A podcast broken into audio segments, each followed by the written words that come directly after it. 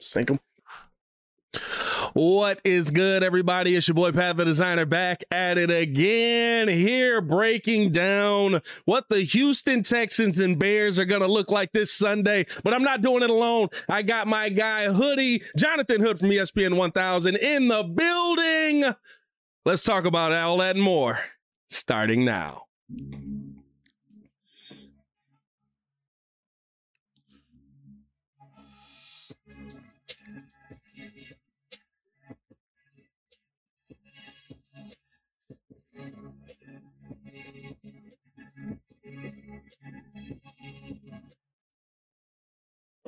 If you are new to the channel, please like the video. Please subscribe to the page. We do talk Chicago sports daily on this channel. It's the only channel talking Bears out Bears talk. So make sure that you get in tune with us, man. And like I said, got to introduce the man, the myth, the legend all the way from nights into days on the new uh, Kap and J Hood show. Is it still new hoodie? Is it still count as the new Kap and J Hood show? Jonathan Hood on the channel. What's going on, brother? if you've never listened to the show, then it's new to you. Pat. Absolutely. Thanks for. Thank. I'm glad to be here, man. Thanks for having me. Man, listen, I, have been, I, we've been trying to link up, but I feel like me and you have like very simpatico work schedule. So it's good to mm-hmm. finally get you on the show and break this down, man. I mean, listen, coming into the season, you were a little bit more down on the Bears than I were, based on the talent, based on a lot of the things they didn't do this season. Uh, mm-hmm. Just starting this off, right? I mean, after seeing this team start off one and one, where are your feelings on this Bears team? You still feel like this is a sub seven win team, or is this a maybe they can sneak a little more out? Well, coming into the season, my prediction for the Bears was seven and ten. Yeah. Which and the over under in Vegas, win total was six, so I I chose seven. And the reason why is Pat is because there's some coin flip games in there in the schedule where it's like you can go either way. Absolutely. Ultimately, you know, when we see these upper echelon teams in the NFL, it comes down to talent. And so when I saw the Bears and what they brought forth uh, for the upcoming season against San Francisco, I thought, mm, this roster is somewhat mid, and rightfully so, because you cannot win in this league with just below average wide receivers yep. or offensive line is kind of makeshift. It's just like, uh, to if, to me, a playoff team is when you can pick out four to six guys, offense, defense, special teams, and identify those guys as difference makers. And I just think that for this Bears team, because you got rid of Robinson, you got rid of Mack, you got rid of uh, Keem Hicks, to me, it was one of these situations where it's like, okay, so you're trying to somewhat start over. It's not necessarily a complete tank, but you're trying to uh, bring in some players to give them an opportunity to play to find out if they can be a starter for year two, year three, year four down the line. So that's why my pessimism is there based on the roster composition. Absolutely. And and it's listen, it, when you came into the season, right, you didn't feel like this team was going to be dominant either way, right? Just based on like you said, roster composition, and also just the fact that they were all the big names that we had, right? They pulled them to other teams. All right, let's get rid of them. Yeah. Let's get rid of them. We're starting over, whether Poles wants to say it or not. This is a rebuild kind of season. But I think, right, the, the interesting part when you get into, you know, you win the San Francisco game, now you get into the Green Bay game. I think it was like, okay, we're going to be somewhere in the middle there. But was there something from that Green Bay game, an inkling of anything that you looked at heading into this week's game that you're like, let's keep that up. Let's keep rolling with that. That's the part of the game that the part of the team that I really want to see continue. Um, possibly more in the San Francisco game than the Green Bay game. Yeah. We can go back to the last game and say, okay, offensively speaking, you did not get the ball down the field. There was no rain. There's the monsoon. Yeah. So cut that cut that out. Like there was no issues with weather. It was ineptitude. That was the problem with the Bears offense, 100%. which you know, if you're a wide receiver, you're just running routes. You just you're just getting your workout. You getting your steps in because apparently you're not there to catch the ball, so you're just getting your steps in. Uh, and that was a problem. Yeah, running the football. Obviously, I want to see that all season. I love David Montgomery. I love David Montgomery, and I know that the rubber is going to meet the road at some point uh, here in the offseason to decide whether or not he's going to be the guy or is he going to be Khalil Herbert. All I know is that the strength of the Bears is running the football, which is cool in 1990. Yeah. But in 2022, if you don't have a balance of giving the defense something to look at by having a deep threat and throwing the ball down the field, um, that's not going to work. So, but all shout out to the offensive line to give holes to David Montgomery. I love that. And I love that for Herbert as well. So the running lanes are there. That's on the offensive side. Defensively, you want to get to the quarterback. You will be able to knock the ball out. One of the things that we don't talk enough about, Pat, is that we did see Rodgers. Again, that was just a, a messed up handoff to the running back, but at least the Bears were opportunistic enough to get the football, yeah. right? And so they're getting back to that Lovie. It's funny, Lovie's in town on a Sunday because they're getting back to that takeover thing, right? Yeah. They used to have like I didn't even know this until like last off season. They actually had a takeover that like a, a takeaway bucket, but it had cobwebs. We didn't know anything about it because the Bears weren't getting takeaways. Like, how can you have a gimmick? It's like having that like in college you got this title belt when you wait under Nagy we had a takeaway bucket. Right, right. Well, well, how would you know when you're not getting takeaways? Like the gimmick is stupid, right? It's like in college when you got this championship belt and it's like, yeah. hey, when you score a touchdown, you get a belt. Well, it's like you don't get the belt if you don't get into the end zone. Yeah, right? so, yeah. so, why do you need the gimmick, right? You don't. That makes sense. Yeah. So, so at least what I'm seeing, Pat, is my hope is is that the Bears are apt to try to take the ball away, like we saw under Lovie all those years for the years he was here. So those are a few things I'd like to see in the Houston game moving forward. Here's the one thing that excites me, and I just want to hear your thoughts on it. Where I look at this as now, I looked at the first two weeks, right? Week one, you really can't do much about. Like, th- it was literally a monsoon. We changed the grass, and all of a sudden, water doesn't go into the dirt anymore. like, yeah. we were playing yeah. in my basement, basically. And then yeah. week two, it comes out, and you see, right, as as I watch the tape, you see, okay, there's some passes Justin could have made that he didn't make. And if we keep this up, to me, it felt like Luke Getsy and maybe Flus as well going, the media is going to kill this kid anyway. We might as well go heavy run on Montgomery. We might as well go heavy run with Herbert. Try to work him in a little bit, but if he keeps missing all these reads, the media is going to destroy him. He's not prepared for this game just yet. But going into week three, I think you'll see more of the opposite because he's been practicing against cover two in training camp. He's been practicing against cover two all offseason, right? And so now you're seeing something that he's more familiar with. I think we'll see him throw the ball a little bit more versus a defense that he's used to. What do you think we're going to see from Justin Fields on Sunday? Do you see him having another 11 pass game or is he going to be trying to get that down the field a little bit more? I think if you want to find out if Justin Fields is your future, you better let him throw the football down the That's field. my look, theory on it. I, I, don't, I don't want them to turn the ball over, Pat. Yeah. But I mean, I don't know if he's that kind of quarterback because if you're putting the handcuffs on him, how will you be able to do that? Okay, so we'll push the San Francisco game to the side. Yeah. All right. So Trey Lance wasn't very good. Justin wasn't very good yep. in that rain, right? You want to run the football. You get this magical pass to Pettis on the right side for a touchdown, open up the offense. That was good enough against San Francisco. But when you take on the top top teams like Green Bay, like run the football exclusively is not going to get it done. Yeah, it just it just won't. Um, the olds will always tell you that it's about defense and running the football. Yeah, uh, not in 2022, son. It is not. it is it is about throwing the football down the field and that mixture, right? Yeah. That good blend. Like it's good that you have a semblance of a running game, but you got to be able to throw it down the field. So here's what I expect. I expect for the Bears to throw the football or have at least attempts 22 times. We'll just use that as a number. I love it. 22 times. I love it. Now, I'm not saying that he's going to go for 22 for 22, but right. what I'll tell you is that he's got to take shots down the field. Now, you know it's Lovie Smith's team.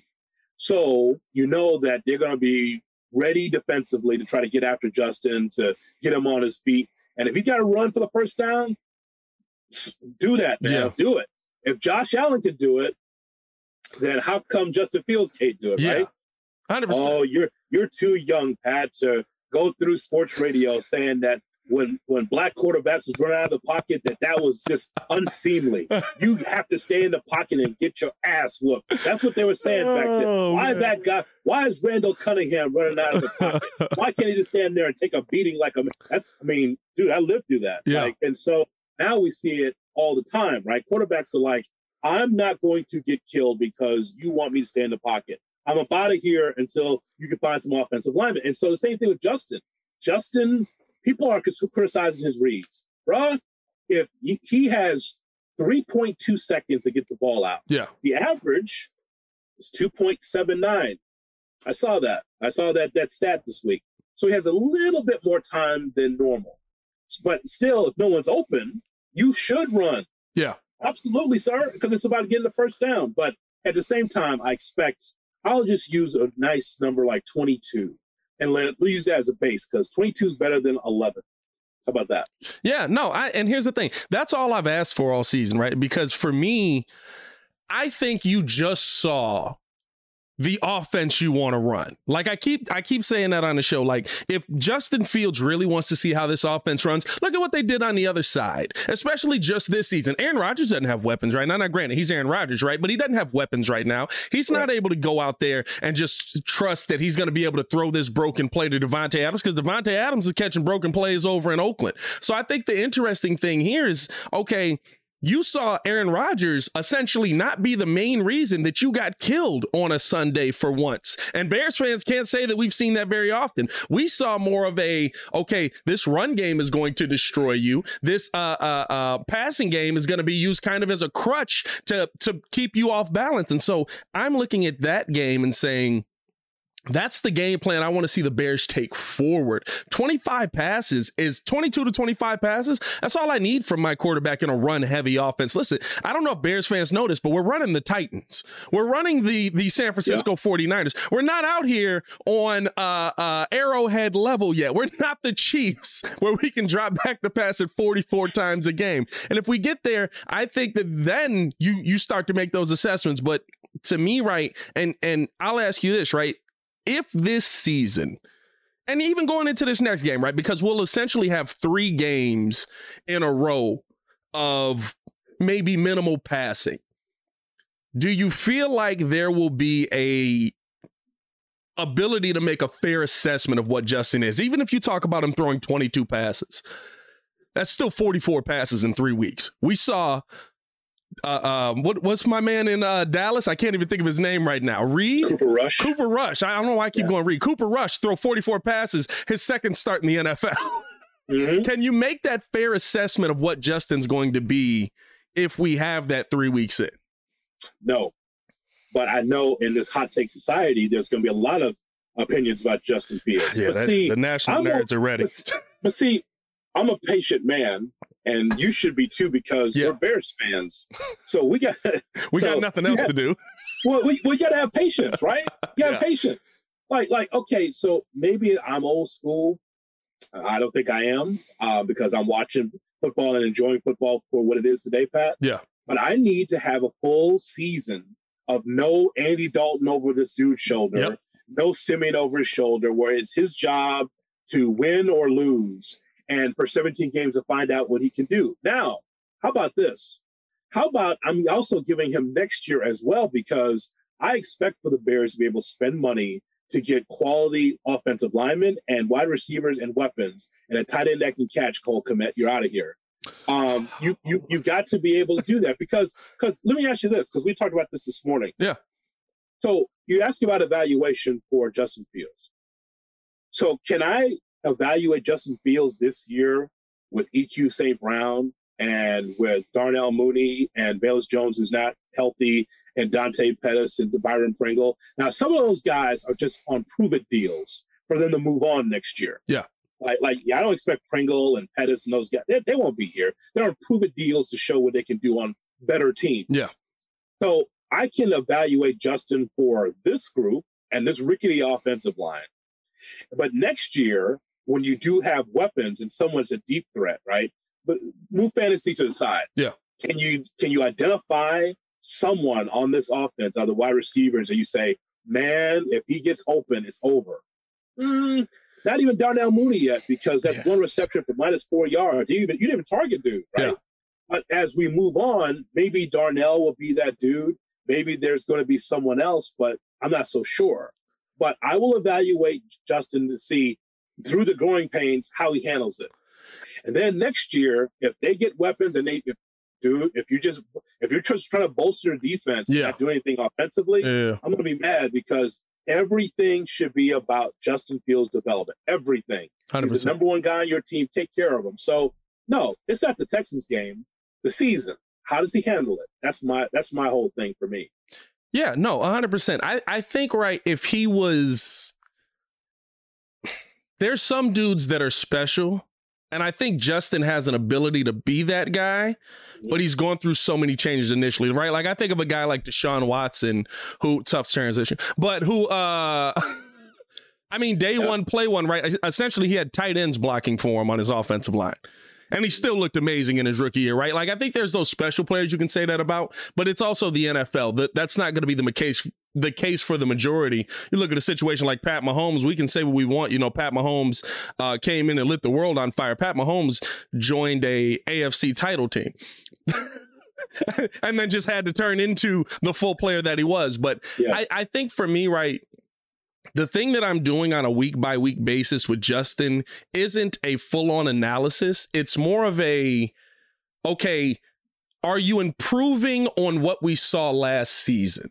are you improving on the things that we saw last week, right? Like there, there's a couple of plays where, a couple of pass plays where protection was actually good. Um, Justin Fields had a guy streaking down the sideline wide open. And to me, he's got to pull the trigger on those plays. But I'm also not naive enough to say, well, you know, he's never seen this kind of defense set in front of him before, so he's just going to pull the trigger. He's also trying to not protect the foot, or he's trying to protect the football. He's trying not to make mistakes, right? Like there's a lot of that that goes into being a young quarterback here. I think the biggest thing for me week by week is that I want to see him improve upon mistakes that he made last week. If we go into this week, and Equanimeous St. Brown is streaking down the sideline wide open, begging for Justin to throw the ball and Justin looks at him and then goes for the five yard dump off to Monty. Now it's like, okay, now you're not improving. Now you're not learning. Now there's a disconnect somewhere week by week that we need to get over. And I think that's kind of the best way to assess what this team is going to be long term, what Justin Fields is going to be long term, just based on is he improving on the mistakes? Say what we want about the situation with Mitch here. Mitch is still making some of the same mistakes in, in Pittsburgh. Yes, he is. like like the the second year, the third year mistakes that he was making as rookie, he's still making some of those same mistakes. So I think that's the part that to me really stands out. Do you feel like we have the coaching staff to improve upon those things week by week, right? Because if we go into this Packer game and Luke Getsy calls 11 passes, I'm gonna I'm gonna be hot. I'm gonna, I'm gonna be hot because you can't do anything with that. I mean, to answer your question, I don't know. I know that's not the answer you want, but yeah. I don't know. And here's why I don't know. You got first year head coach, you got first year offensive coordinator, you got a, a, a, quarterback really in his first year. That last year with Nagy was just nonsense. Yeah. He was thrown in there because of pressure and because Big Red got got hurt, right? So I don't know the answer to that. You would think somebody from Green Bay um, that worked with Aaron Rodgers would have some tricks. Uh, I heard Jesse's press conference the other day uh, he's still steadfast in his belief that on fourth and inches, fourth and one, that was the right play call. Might have been, but still, Justin should have tucked his head under the center. Yeah, was able to score. Yeah, or Walter Payton over the top. Yeah, something right. And it, it just it's, it's stuff like that that's bothersome, but also part of the growing pains with this Bears team. So it's funny because with Justin, Pat, I think I think everybody grows together, one way or the other, right? Yeah. First year quarterback, first year head coach, first year offensive coordinator. You know, there is the haves and the have nots in this league, right? Oh, yeah. There is first first couple of years in the league, uh, Justin Herbert setting the world on fire. First couple of years in the league, Patrick Mahomes. And then there's like Davis Mills, and then there's Justin Fields. Yeah. You know, there's layers to this, right? Oh, yeah. Like you have a young quarterback and then you, but you already had the weapons ready to go, right? It's like, yeah. all right, if we get this young quarterback in a position to succeed, he can do it. Like Cooper Rush, whatever you say about him, he's a backup to Dak Prescott. How did he win last week? Uh, because there's weapons. because there's, there's weapons. Because there's people, right? yeah. There's, there's, because they didn't. Because in those situations I just told you about, with like Herbert or with Mahomes, yeah, you have to start over came in with over. Keenan Allen there. You came in with Tyreek Hill there. You came in. With... See? Yeah. yeah. So so there's layers to this, right? And so that's why I have to be patient to see what he can do, um, because everyone's learning together. Yeah, hundred percent. I I think here's here's the question right coming into this week right you get a win here you're two and one let's let's say they get a win here they're two and one they're going to win Sunday. I, I, I fully believe it too. I'm like I, I was I was in here ranting. On, first off, I was ranting on Bears fans that were on Twitter like he criticized the fans for not working as hard. I was like, dude, you're a plumber. Like I'm sorry, you don't you don't get in the huddle once a week. Like I love plumbers. Shout out to you guys. But but you're not in the huddle once a week. Mm-hmm. Uh but I, I think that right when you when you look at the possibility of this Bears team getting a win Sunday. They're two and one. You've got a Giants team that, yeah, they're playing better too, but they're also beatable. They're three and one. Right now, you're talking about putting something on tape to me that improves you the mindset in the building but also gets people outside looking the biggest thing on the bears has been to me i've called them the national nerds the national nerds just love to crap on the bears when there's reason to crap on them, but there's teams in the other that we play this year that are in the same situation. I think if you start to get a couple of wins here, this team is so young, the confidence can take them further than they thought that they were going to be able to go, further than they thought they were going to be able to accomplish this season. Because I think there's vets in the building that are like, yeah, we're t- we're a six win team. You start to win a few games, now it's a whole different thing. Do you think that this could be the season? I'll, I'll, give the analogy of is this like the Bulls bringing in Vucevic and all of a sudden people in the building were like, wait a minute, we can win. We can win some games with a team that we're putting together here. Is this the mindset changing year for this team? I think uh, I think defensively it is. I think defensively because here's why I know that the strength of the team is on the defense. Absolutely. Because it's so. Let's just say it starts with Robert Quinn does Roquan Smith have to play better football? Yes, he does. There's no doubt. Yeah. Uh, I'm going to give him the benefit of the doubt because dude, uh, you know, should be a cornerstone for this franchise for 10 years. Yeah. He's, he's pissed off about his contract situation. I know he doesn't really want to be here, but I think once the season continues to roll on, I think he'll be an asset to this team like he always has been. I think Eddie Jackson is a guy here. I could not believe this when I saw this. I thought I was I thought I was tweaking when I saw that Eddie Jackson hasn't had a uh, takeover since 2019. Yeah. I'm like, that can't be right. Yeah. It's right. Yeah. Until until this until just recently against San Francisco, I'm like, my God, man, where's he been? He's supposed to be that ball hawk, right? So that's a strength. Nobody throws to Jaylon Johnson. There's a positive zero. No, I mean that's the stat. Like no one throws his is way. It, is it is it because Kyler Gordon's been so subpar to this point though? That's that's that was my issue with Vildor last season. I I just know that I saw zero, and I'm like, you know what? Yeah, I'll take. It's the Bears. I'll yeah. take any victory. Even though that is a sleight of hand stat, I still like it. I'll take that shit. I'll take it right now. How about that? Hey, hey I'm but, with so, it. So, so that's the strength of the team, Pat. So I think from defensively, from their standpoint, yeah, I think that they feel have that in the building.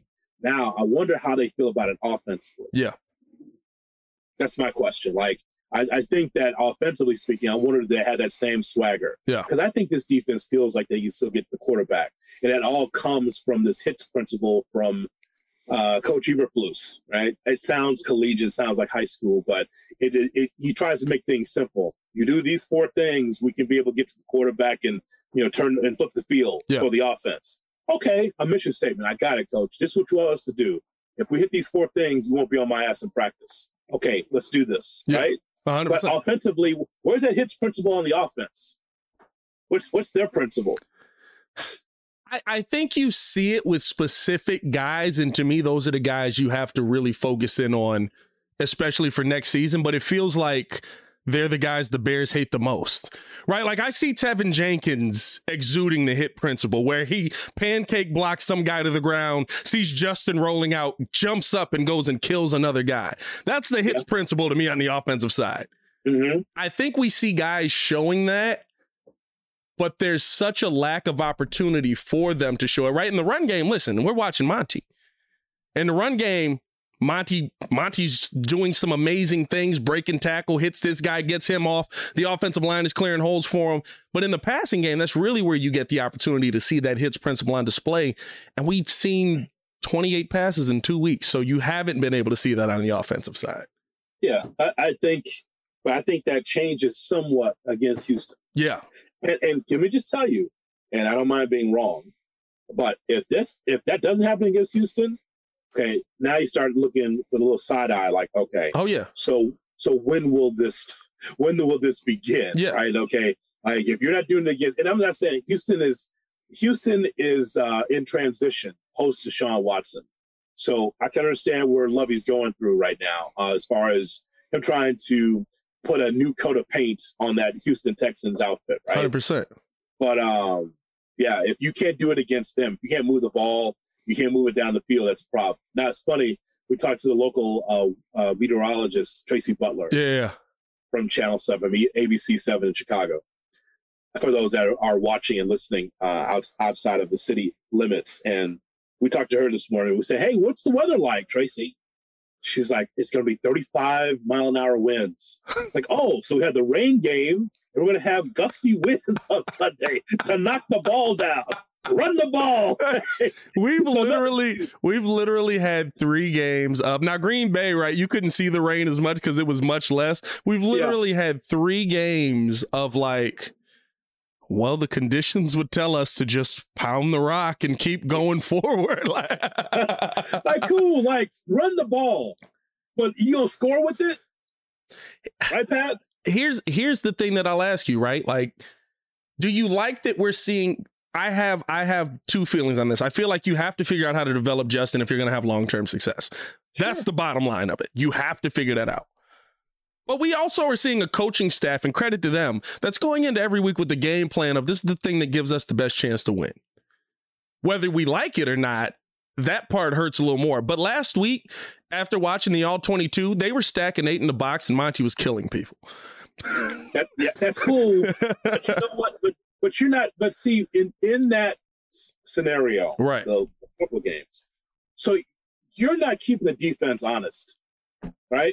Safety starts sneaking in there, Yeah. sneaking into the box. Like, well, they're not going to throw the ball down the field. Let's just stack it up a little bit, right? I mean, let's get because if the Bears are not going to throw the football, I don't need to be back here. So as a safety, I'll sneak up in the box a little Yeah. more and be able. So if that's the case, man, that's a problem. That's happened in the San Francisco game. They were sneaking up in the box. It's like all you're gonna do is run the ball. So Yeah. let's just get in position, right? So, but you have to keep the defense honest to the point where it's like, yeah, he might throw the ball down the field, but because if, you're exclusively running the ball, then you just become one dimensional. You don't have splash plays offensively in this league. You don't win. No, You don't win enough. That I That's- agree with 100%. But I think the the thing that at least excites me, right, is they're not so stuck to maybe doing something specific. They're more so stuck to what's going to give us the best chance to win this game. That's what it looked like to me in the Green Bay game, right? Even in the uh, San Francisco game, they were pounding the rock, and Green and, and San Francisco was playing up. But you look on the flip side of that, right? San Francisco's trying to put it through the air. They're trying to play the okay, we got to make Trey Lance look good. He's got to come out and show us something, or he's playing the flip side of it, which a lot of people think Nagy did with Mitch. Right? Go ahead and let him throw. Uh, but Mhm. you you look at it, and Trey Lance had what two interceptions, which are the reason that San Francisco ends up losing the game. So you kind of I like that they're playing the balance role of okay what's going to give us the best opportunity to win this game. We're going to try and develop this kid as much as possible, but at the end of the day, the goal is to win this game. I feel like a lot of that has been lost with a lot of head coaches we've had because just about every head coach we've had has had to develop some young quarterback. so mm-hmm. every head coach we've had has made that that statement of I want to see them grow. I want to showcase what they can do instead of I'm going to do what we got to do to win this game. Yeah, you- you're trying not to lose instead of trying to win the game, Yeah. right? That's what the Steelers are doing with Mitch right now. basically like it, Yeah, it, like- it, it literally was that like right like you you looked at Yeah. that you looked at that last night and it was like all right mitch is he's okay he's okay oh, Right. uh, you just turn it into mitch again like all right let's Right. let's just try not to lose now and and and, and here's the here is the conundrum with him right he's not awful he's not great and in that middle sucks it does because you don't know what you're getting for week two Yeah. right and so that's what it is right he's not going to throw a bunch of picks that's going to lose you the game he also is not going to make all these big splash plays there's going to be some i'll give you an example there was he threw in triple coverage and was able to zing the ball in there Yeah. at one point in the second half i'm like hmm i know he i know that's in him but it's not enough of that in him Yeah. to be able to win. And, and that's good enough to stay paid in the NFL. Like if you want a nice steady job in the NFL, Yeah. right? It's like that family member is like, you really don't have like a job, but you got that nice steady, steady income coming in. Are you, know, calling Mitch and. Antetokounmpo, brother? Is that what you're doing right now? Yeah, pretty much, pretty much. That's it, like that steady income. Like he, man, that's a hustle. He's a hustle man. How do you keep that hustle? Because he could do just enough to keep getting paid. Yeah. That's what that's what Mitch is. And tell you one thing, Omar Epps on the sidelines Yeah. there, Mike Tomlin, Yeah. he's not gonna deal with this too much longer. No, Say that he- for they- they're going to pick it by next week at a minimum to me. I, I think the funny thing is, right, and, and you can speak to this. I feel like we've hit an era where teams are no longer willing to allow a quarterback to be just okay. Right? Like growing up for me, there was a ton of just okay quarterbacks in the NFL. And Mhm. all the all the teams would do would say, "Okay, we're going to get a good running back. We're going to get a good offensive line around him. We're going to get a solid defense and we're going to win as many games as we can with this guy because this is the guy that we have." Unless some magical person comes along. Does it feel like right we're maybe a little too quick with these guys? I mean, we're we're in Justin's first contract and now, you know, there's people that are that are going to be next season talking about this guy's not it or this guy's the savior. Pay him all the money in the world or trade him now. Uh, that's that's daytime talk show fodder. That's where that comes from. And shout out to all the people that I know that are on daytime sports talk shows. But I mean, a perfect example of what you're talking about is like uh, like Daniel Jones. Yeah. Giants, right? Just I mean, you don't have another, you don't have a backup in mind. So Daniel Jones is what they drafted a few years ago, and you're sticking with them. Yeah. Solid vanilla, solid vanilla ice cream. That's that's what he is, right? Not nothing special. Just you know, when you get vanilla ice cream, you know what you're getting. Um, talk shows that need to be able to jump on young players because they want Tom Brady yesterday. I'm talking about for any of these young players Yeah. is unfair because Tom Brady wasn't Tom Brady when he first came into the NFL. Um, you know, I, I think that people, many people, social media, talk shows as well, want to see greatness right away, and it doesn't work that way. Uh, I think that, especially in the NBA, I think that we get that a lot, right? Yeah. Way more. There's a young player that comes over, that comes out of college or goes from high school or goes to the G League and comes over to the NBA, and you expect him to be LeBron the first year. Yeah. That's that's not how that works. It's about development, and some people are, are patient for that. Some are not. I think at the quarterback position is the number one thing we talk about all the time, right? We we have bypassed Pat, not talking about front offices, not talking about head coaches, not talking about draft status. We just go right to the quarterback. Yeah. Is the quarterback good? Yes or no? Can he play? Yes or no? And you need to know right now. You need to know right now. Can he play? yeah. And this is why I'm I'm going to hit pause on Justin Fields until we see him for at least a year where he's the man. Guys ain't even a man yet. I've been seeing this with my homies on ESPN, just like, you know, the Bears are not doing right by Justin Fields. Yeah. Well, the Bears picked a lane, bruh. They they they was like, as much as you might have liked Akiem Hicks and and uh, Khalil Mack and Allen Robinson, and all these guys, they picked the lanes. Like, you know what? That's right. I got this job because Pace and Nagy sucked. We're going to move this salary out. We got a lot of dead cap space, but we move these guys out. We'll have uh, over a hundred million dollars of cap space. If we don't do it right over the next couple of years with this money, then we can't. We shouldn't be in this job either. That's what Poles should be saying, Yeah. right? So when it comes to young quarterbacks in this league, uh, you know they was trying to throw Kyler Murray out too. By the way, first year, like Oh, yeah. fast, right? He's fine, you know. And so you have to be able to have patience with all this, especially when you're going to rebuild. Yeah it's it's it's gonna be interesting, and I'm glad that we're saying. I'm glad that most fans recognizes a rebuild. There's still some fans that are like, "How did we not beat the Packers?" I'm like, well, you know, Hall of Fame quarterback, people that know what they're doing, a lot of wins last four years. like, but I mean, here's here's the thing that you got to look at when it comes down to the end of this. This team is going to be middling no matter what. But middling is better than what we were last year. Correct. And that is the point that I think a lot of Bears fans tend to miss. Last season, I said firing Nagy gives you two wins automatically. Like you, you, you moved him out the building just because he was so like we're gonna pass it. Well, you, Mhm. you you're better at our run blocking and and and running the football. We're gonna pass it. You, you've got seven quarterbacks. We're gonna pass it. oh, okay, yeah. I guess we're going to pass it. Like that's not going to work in the NFL.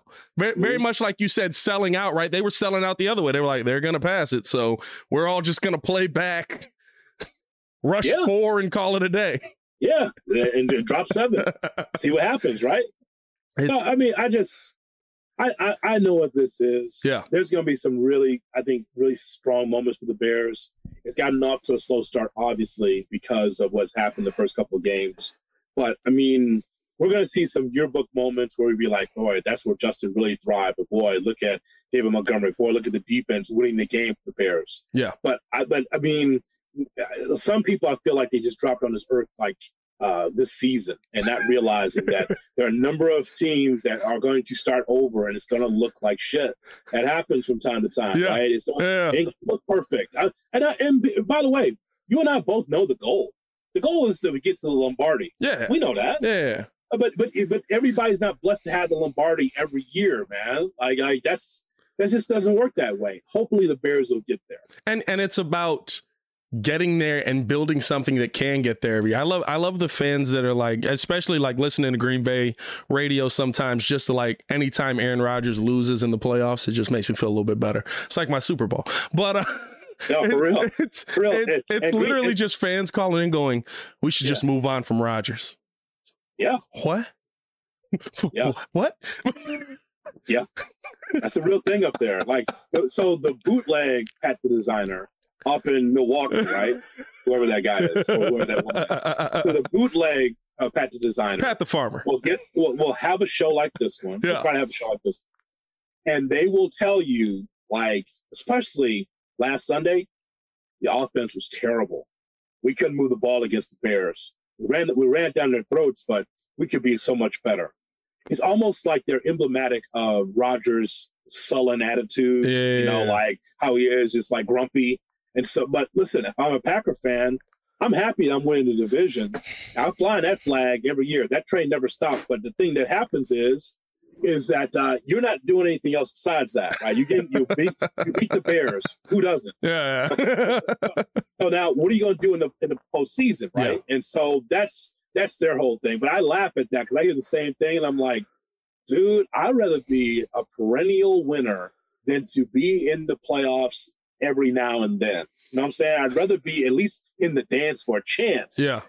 Be here one year, be out the next year, be in one year, and not, we have a drought for years. I don't want that for this team. Absolutely not. Nah, it's it's and it's sad to see. I think the biggest thing is like I I get it all the time with like Bulls Nation, right? We're doing the Bulls live calls, right? It's just like yes. this Bulls team is going nowhere. This Bulls team is going to be a second round exit. This Bulls team, like I'm like I get it, right? Like I was calling 82 games of us winning 20 of them. Yeah. So it hurt. It feels a little bit better for me. Wow.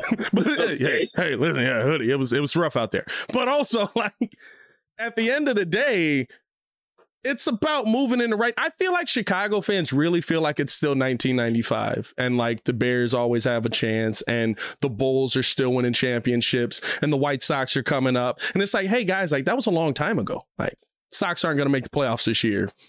Bears are rebuilding. Bulls are in the process of trying to get back to something like we don't have that championship uh uh um what's the right word for it, right? Like the championship, like I expectation every season. Mm-hmm. Like you gotta lower that. Like that was a long time ago. That's right. I mean, Jordan's not walking through that door. Jordan's not walking through that door. yeah, yes, yes. if he is, he's going to be old, uh, as as as uh, uh, Rick Pitino said. Like it's it's just yeah, that's one of those things, man. It's like when I look at the, at um, the state of Chicago sports. So you have a Blackhawks team that's rebuilding, Cubs team that's going to be rebuilding, Bears are rebuilding. Um, with the with the Bulls, and I cannot wait. I cannot wait for your calls this year uh, I was just chilling, just you know, trying to figure out what the Bears are going to be, and this this whole White Sox thing. All of a sudden, hey, by the way, dummy, NBA season's right around the corner. It is, bro. How fast was that? It, it, it and I'm felt, a weak guy. It, it felt so weird because we haven't been in the playoffs in so long. It's like, oh yeah, we played an extra week and a half. You, uh, you getting down on those preseason games? You gonna, gonna call Oh, people hey. I'm I'm calling every single preseason game. I call Okay. every preseason game. I'm I'm going all in on it. Listen, somebody's throwing me an application, like right? Like I'm not. Yeah. Somebody's Yeah. gonna throw me an application after this season. So, yeah, yeah. Yeah. I just want, I just want to, I just don't want to know when to tune in because the preseason's here. And by the way, even though this is a lot of beer, I just want to point this out about the Bulls, just real quick. Let's do I it. want to talk to you about this Let's do it. because I'm concerned, Let's do it. and maybe you could talk to me. Maybe you get me off the ledge. I need your help with this. Let's do it. okay, Pat. How come, or as my little godchild says, why come? Why come? Um, how come Lonzo Ball did not get his surgery in the summer and is taking care of it now? Why is that happening? Like the last thing I heard was his old man LeVar says, "We are going to take care of. I'll take care of my son here in California, and we'll work him out, and we're going to find out." And it's like, so from the end of April to September, was it getting better? If it wasn't getting better, if he still felt like well, every time he ramps up, it was getting worse. Yeah. Why do you get the surgery in June or July? Why would you wait until September? And by the way, the Bulls, and this is breaking news on your show. Yeah. Uh, the Bulls apparently were looking at the situation and monitoring it. Yeah. Because my fear was it was this LeVar to come on, kid, come on, come on. Lonzo's just in a swimming pool with one of the rims in it, just doing Yeah, jokes. yeah. That's what run. That's why I'm- that was my concern. I'm like, if that guy's doing all, that, I'm like, no, not this, Yeah, not yeah. this. But apparently the Bulls were in on this. This is some news for you. How come? Why is it that my man Hold is on, just hold on, let me get the zoom in on you. You go go, go full Wojo there. What's happening in Utah? What's going on out there? why? Why is that, Pat? Why is that? Why, why do you think that is? Because because you know why I'm asking you this. I'm asking you this because that's the head of the snake on the perimeter defense. Yes. that dude, his three point shooting is getting better. yes. and his defense is is stellar. He and Caruso at the at the top. Yes. How come we gotta wait for his surgery? I think there's two things. The one part to me, I think, is the part that I kind of hate about the politics that happen in leagues a lot of time. Mhm. The one part of it, I think, is you really don't want to put him under the knife. You want him to be able to go back through this because you think about it, right? If he goes under the knife again, you're talking about full removal. You're essentially saying, Lonzo, listen, there's nothing else we can do. We got to take the meniscus out. We got to make sure that we can put the padding in there, all of that. And now you're going to have a shorter career because arthritis is going to set in. Welcome to the NBA. But on the other side, right, I think there's a bit of a, I don't know if politics is the right word, but like you got to play this up. If you send him back under the knife during the summer, Mhm. you're basically saying and admitting we messed up. We signed a guy that we knew had knee issues. We signed a guy that we knew coming to this team could be, miss some time because that's what his career has been. And I think this is the first time we can actually look at AK and say, I don't know if it's going to end that way. Listen, he's 24 years old. I hope he comes back. I think he's going to be able to play well. But I think this is AK's first real that we messed up. The Bulls uh, medical staff under scrutiny. Oh, that's a first. that's Almo- that's a whole different thing. Almost killed Luol Deng, allegedly. Well, well, he's That's what- not here anymore. Actually, Jeff, Jeff, No, I Jeff mean, actually- not here anymore. Like, no, I know. Oh yeah, Yes. I know he's not here anymore. It's the same, the same dude that like did like the I'm a 107 year old shuffle when Kris Kris Dunn dunked the ball and fell on his face. Yeah, you know, like that's the guy we were rolling with for 10 years. I I I feel Alleged, like- allegedly, by Allegedly. the way. I mean, Uh, I mean, that's one. By the way, if people think I'm joking, that's one Google search. If people don't know the Luol Deng story, where he was supposed, he was diagnosed for one thing, and it was something else. Yeah. and dude almost with a spinal tap.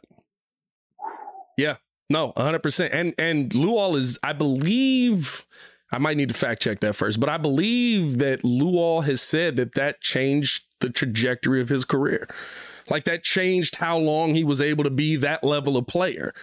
So Mhm. that that's a whole. I mean, I think that's Bulls fans' biggest fear, right? Like as a Bulls fan, do you feel like, and and as somebody that breaks down the team, do you feel like the Bulls don't have enough talent on this team to be competitive in the East, or are you more fearful that the Bulls won't be healthy enough to compete in the Eastern Conference? Um, no, I expect the Bulls to be healthy enough to compete in the Eastern Conference, meaning that I expect Ball to be back whenever that is, yeah. January. I'm, I'm not even sure. So I expect them to be healthy enough, but we have to break it down. So it's more than just Chicago. Now let's take a look at the East, right? Yeah. So the best player in the East, you could say that's Giannis. There's a lot of Embiid fans. There's a lot of Kevin Durant fans yep. that will say that those guys are the best. Okay, so our best, the Bulls' best, is Zach LaVine, who can give you anywhere from 25 to 30 points a game. Yep. My question is, so who's number two on the Bulls? I give you the number two on the Heat. I can give you Jimmy Butler. I can give you Tyler Herro. Yep. I give you the Celtics, the, the try-hard Celtics team uh, that was grinding it out last year. I can give you Harden and Embiid. I can give you a, a scrappy Toronto team. I can give you the crazy Nets. Uh, Cleveland getting better with Donovan Mitchell. So there's a lot of talented teams. Yeah. But my question is, is I can give you the one, two, and three of those teams. Is the two for the Bulls going to be the same as the two for the Bulls last year? Meaning, was Yeah. that just a charm season for DeMar, or can he can he roll that back Yeah. and do that again? Because you know what happened. You watch the games, you call the games. Yeah, yeah. There were times where the Bulls were just like, DeMar is hot. And that's the problem. Let's let let's let him cook for two, right? And it's like, hmm, that that was good. And I here's the thing I love though, Pat. I'm not I'm not bashing them. What I'm saying is is that, and remember that role on the on the West Coast trip. Yep. When you're just like, okay, is Joker not playing for Denver at that time? No. The point is that you're on the road, tough road trip, L.A. You're playing Utah, if I'm not mistaken. I think Denver was on that trip, Yep. and you were you were kicking everybody's ass. Yep. Billy Donovan, when we talked to him, he's like, ah, it was a quirk in the schedule. There's a lot of the stars were out. I don't care. you were on the road and winning. I don't care who's playing, who's not. I was Yeah. impressed by that. But a lot of that was DeMar because LaVine had COVID maybe three times, maybe four times Yeah, last year. yeah, yeah. So, so DeMar had to, he he was cooking. My question is not, uh, not a knock, my concern. Can DeMar be that strong number two again? Because that's needed.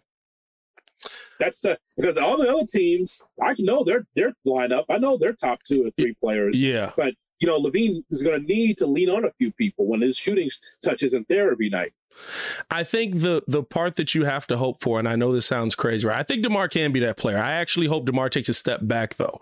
And I know a lot of Bulls fans have looked at me crazy when I've said that, but I hope DeMar takes a step back because if DeMar's being the same player that he was last season, that means that we have a lot of the same issues that we had last season where guys are out, um, guys aren't performing as well as we thought they were. You had to uh, Zach LaVine's playing on 50% of a knee, apparently. and so he's out there one legged trying to give you everything he's got. then he's visibly limping off the court the other way. I think those are the things where DeMar all of a sudden he's like, all right, well, I guess I'm just going to go for 35 again tonight and see how this works for us. And it worked out more times than not. But I think here's the thing that has to happen with the Chicago Bulls, and it's the biggest if in all of sports, right? I look at a team like the Bucks. Remember Jabari Parker, dominant. I, I think a lot of people forget Jabari Parker was a dominant player on that Bucks team, averaging 20 plus, um, going out there cooking. Giannis was the young guy coming up. He's trying to figure it out. All of a sudden, Giannis starts to take steps up. Jabari gets hurt. Giannis is now the focal point. You have to have that young guy that not only maybe surprises you, but steps up and takes on the mantle of Paul George to Danny Granger, Giannis to Jabari Parker, right? Not saying that there has to be, I think in both those situations, there was some injury that went in there, but there has to be that player that you look at one day and just go, Jordan Poole to Stephen Curry, where you're Yeah. just like, hey, he's really good too. We thought he was going to be good, but he he's like really really good. And that's where the Bulls will take that next step. Until then, right, you're going to be competitive in the East every year. You're going to be a top 4 or 5 team and I like where the Bulls are going with this cuz I think the worst thing that you can do and it's the GarPax route and I don't care what anybody says, it has never worked in the NBA. Tanking does not work. The process has not worked. The process has not been out of the second round yet. Yep. The process just doesn't work. The tanking, OKC, they went and got Chet. Chet may be back during the season. How many wins did you give him with Chet down there? Zero. You know what I mean? Like, yeah, the process just doesn't work. So I like the direction the Bulls are going. Okay, let's get some vets in here. Let's get some vets in here, and uh, or let's get DeMar. Let's get Lonzo. Let's get Vooch. Because now, when free agency starts to come up, guess what? The Bulls look exciting. You know what I can't wait for?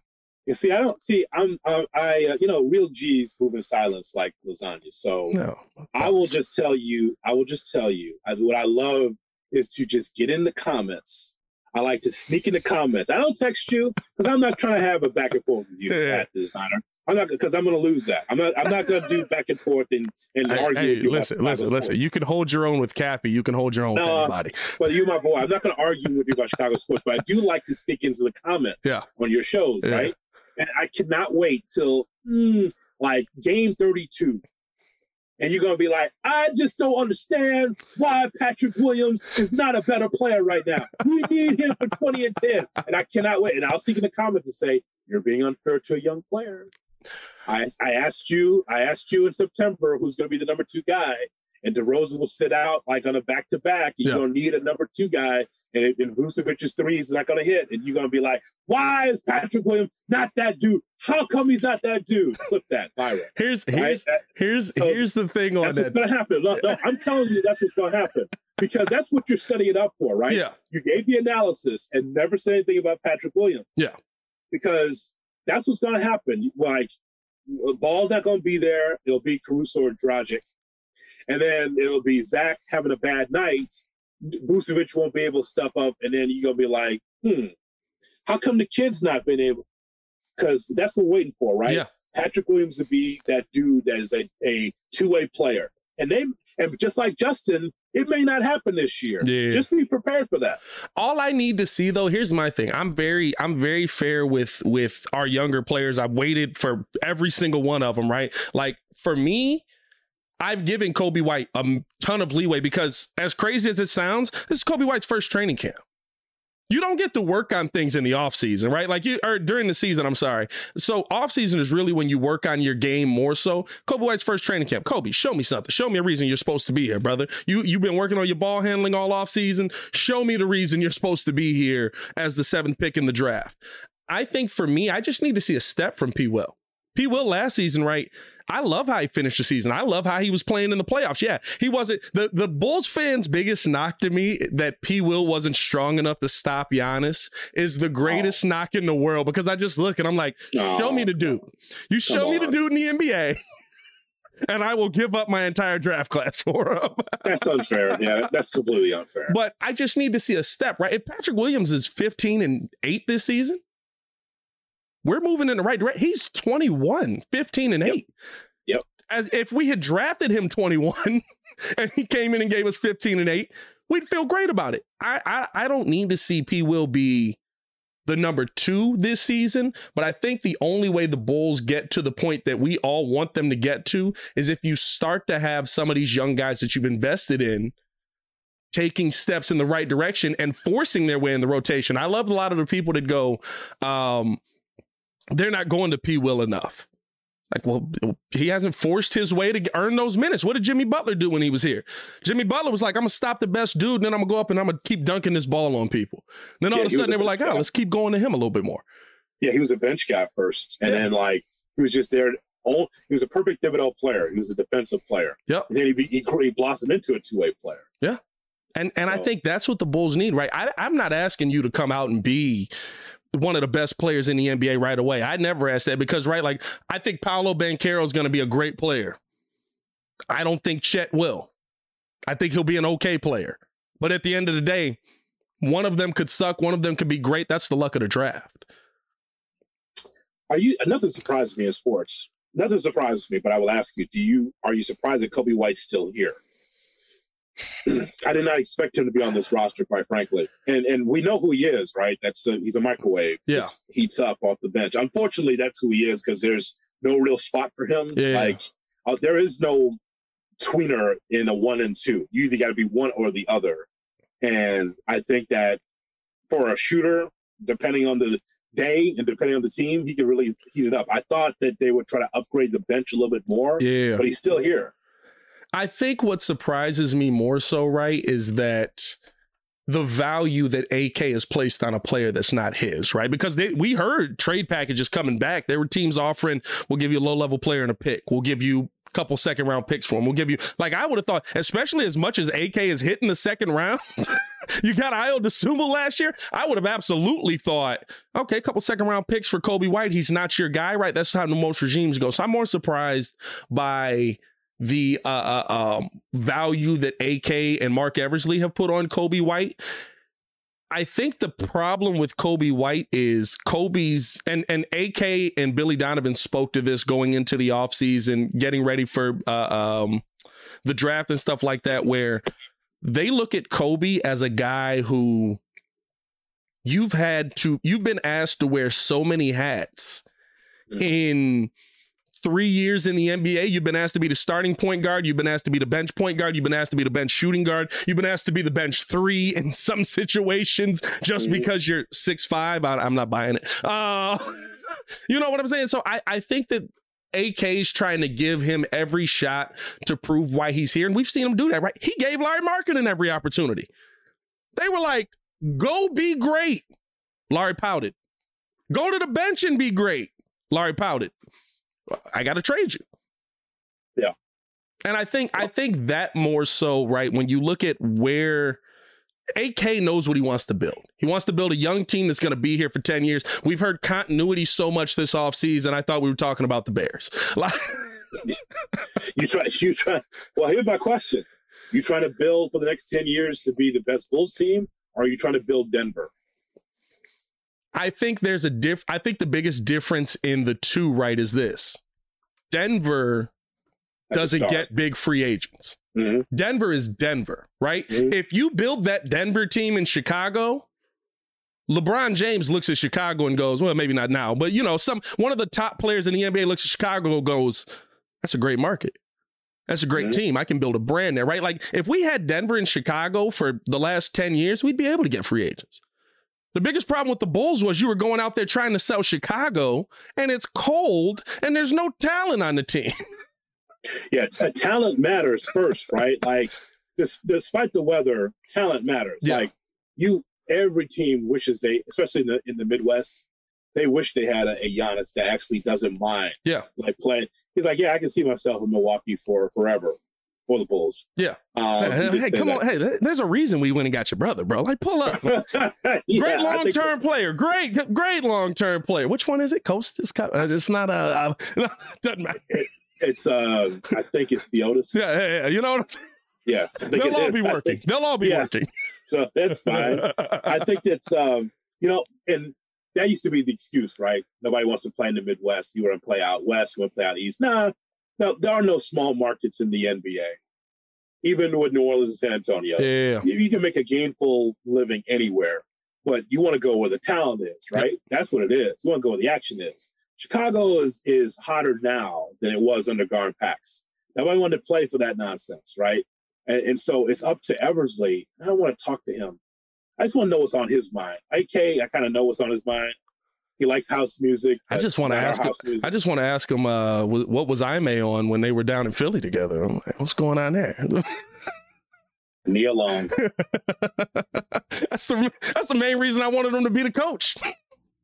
I didn't care if funny. he could coach. Yeah, seriously, that it's kind of funny how that works, right? It's kind of funny back because it's like my it, on my phone right now. It is burning. It's burning because mine too. It's like I love the conjecture from my cousins. It's like man, you cheat on whoever you want to cheat on, but just don't cheat on Nia Long. like, oh, like, oh, thanks for the justification. It's okay to cheat, but just not her, right? it's like that's what it is. That's where we at, right? Like, come on, dog. Nia I'm hosting too. Come on, I'm now. hosting the show, and I'm looking at my phone like, okay, you guys are ridiculous. so ridiculous. Um, but yeah, so I, I, I, I'm looking forward to this season. Uh, because if the I don't know if the Bulls underachieve, but if they do, you know the first clarion call, the first thing people say is, see, you held your cards. Yeah. Didn't get this team better, right? And so, you know, one thing for sure, people didn't like Pax because they stayed with the core. Yeah. At this point in time, you got to figure out like if you don't get further than you did last year, you got to consider, seriously consider what can we do for added scoring. Yeah. And I think that that's something they have to consider. But I think right if you and if you do that after giving the core their shot, you know. Right? Like the worst thing, the worst thing Bulls fans ever had, all Chicago fans, right? What's the what's the Chicago curse at this point? Get rid of the guy, guy goes somewhere else. He's one of the best players in the league. What the heck happened? why, mm-hmm. why wasn't he doing that here? well, because yeah. you were asking him to do the wrong thing. So I think, right, like AK and Marc Eversley just really want to know what this team is if it get if it's healthy. And listen, if it can't stay healthy, I think they will make those changes. I think the biggest thing Bulls fans need to remember, and it to kind of to push back on like big market, small market, right? Like who's going to play in Denver? They've got uh, they've got the MVP back to back, and and he can't get consistent stars out there with him. No, I, I no, I don't. I don't think that's true. I just I think that you know if you have a if there's money available, yeah, you, it increases your chances to win. You'll play anywhere. I don't. I don't. You know. I don't. I don't. I don't agree with that. I think. I think that for Utah in particular, right? Yeah. So it's, it's Danny Ainge. Like, watch, he'll come out of this hole. Like, he'll find like. Oh, no, they'll be back in a year. yeah, because people laugh at him now. It's like this is what he did with Boston, right? He yeah. just like you will trade away all the assets, gather all the draft picks, yep. throw this thing in a couple years, and they'll be right back up there. Now, maybe they'll be back up to 50 wins and get bounced in the first and second round. But the point is that you have to change the culture. You got to yeah. change. Uh, Gobert and Mitchell didn't like, like, each other, and so trade them both, and let's just rebuild. Uh, so I, I just think, you know, they've been a perennial winner. And if you feel like when the when you play duck duck goose, you keep going around and around, and if there's an opportunity for you to win and you can make money doing so, yeah, you will do that. You will go where the winner is. This, if nothing else, Pat, this is more or less AAU. It, I will run, I, I, will, I will go to the team that's going to help me win a chip. I will go there to increase my chances to win. That's the league today. Oh yeah, hundred percent. But I think right if we had and I think I mean would you agree if we had Denver's team in Chicago right now we'd be able to get similar talent and or more talent than Denver's able to acquire over there. What is the league's perception players? The league's perception of Jokic?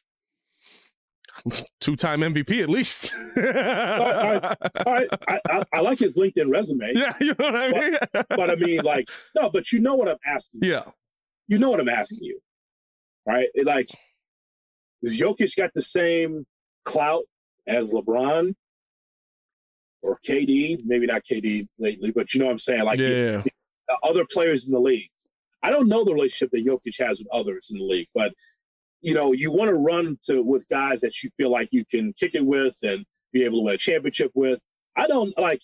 Yes, if if, if the Denver Nuggets were in Chicago, they would be a solid team in the East. Even though you can still got to take on KD yep. and guys and all that, they'd be formidable for sure. But like I'm saying about relationships, is Jokic popular? Uh, accolades aside, like, yeah. is he popular like the other top five players in the league, like Giannis, and yeah, LeBron and KD. And I, I would say no. Yeah, that, that, definitely matters because you think about like a lot of the reason that uh, um, DeMar came to Chicago is because him and Vooch boys, and they've been boys the entire time. So I, I it does matter. I just I, I you see you see do you see Jokic kicking it with uh LeBron and that circle at the All Star game? I don't, but I also kind of like that a little bit too. Like, I'm not gonna lie to you, gives me gives me some '90s nostalgia. I will say he's a little bit of a rager back home, though. I, I you see the videos of him back home. he's just like taking one to the head and like flips a fire pit. It's like, what's going on? Like, should two time MVP. I thought he'd be working out right now. Nice. No, he's a he's a roll of baloney, and he's and he can knock down threes and that dude is a monster. That's what he is. Like he don't worry. He ain't worried about your your push ups, and he ain't worried about your your your bicep curls and your your your sit ups. Hey. He ain't worried. He's I, worried about knocking down a three. That's what he's cares. That's what he cares about. I love it, man, because it, it, gives me hope that my body doesn't have to be great to just to just keep being great, man. You know what I mean? Like that's right. that's right. That's right. My hero. I don't gotta have a six pack. Jokic is my guy. Hoodie, I appreciate you for coming through and showing love to the show, man. Hoodie's been somebody who's been in my corner for probably pre-COVID um, just tuning into the show, watching a lot of the stuff, man. So I really appreciate you coming on the show, man. Would love to have you on anytime you're available to come on because I do this every day. okay, we could do that. We could do that. I I want to let people know. Just step to the side, Pat. I got something no, uh, uh, your, your audience. Just step to the side, please.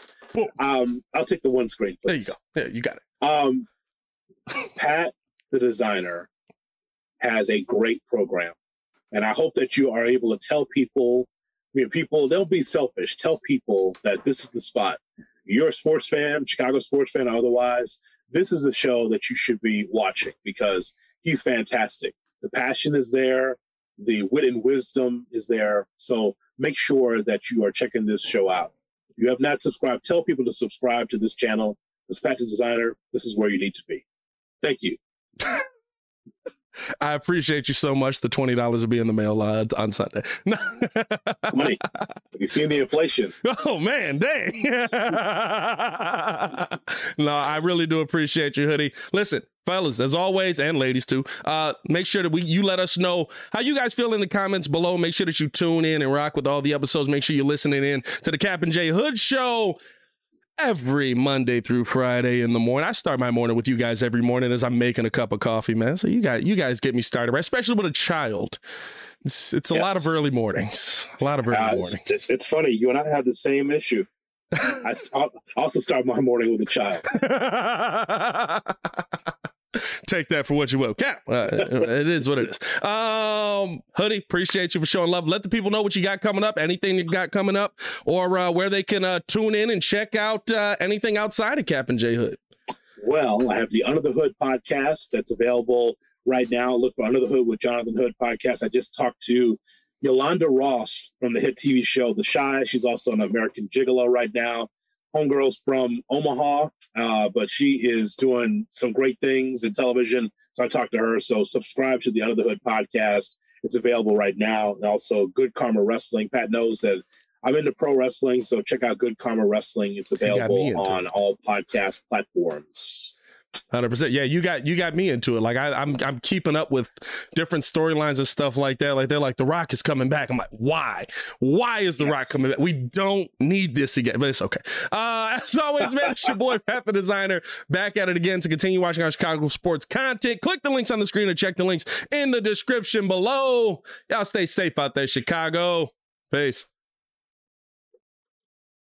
BetMGM has an unreal deal for sports fans in Maryland. Turn $5 into $150 instantly when you place your first wager at BetMGM. Simply download the BetMGM app and sign up using code OldLine150. Then, place a $5 wager on any sport. You'll receive $150 in bonus bets, regardless of your wager's outcome. And if you think the fun stops there, the king of sportsbooks has plenty of surprises in store. Check out daily promotions, same game parlays, live bets, and so much more. Download the app in Maryland today and get $150 in bonus bets instantly from your first wager only at BetMGM. BetMGM and GameSense remind you to play responsibly. See BetMGM.com for terms. 21 plus only. Maryland only. New customer offer. Subject to eligibility requirements. Rewards are non withdrawable bonus bets that expire in seven days. From issuance, please play responsibly. For help, visit mdgamblinghelp.org or call 1 800 Gambler in partnership with MGM National Harbor. Promotional not available in Washington, D.C.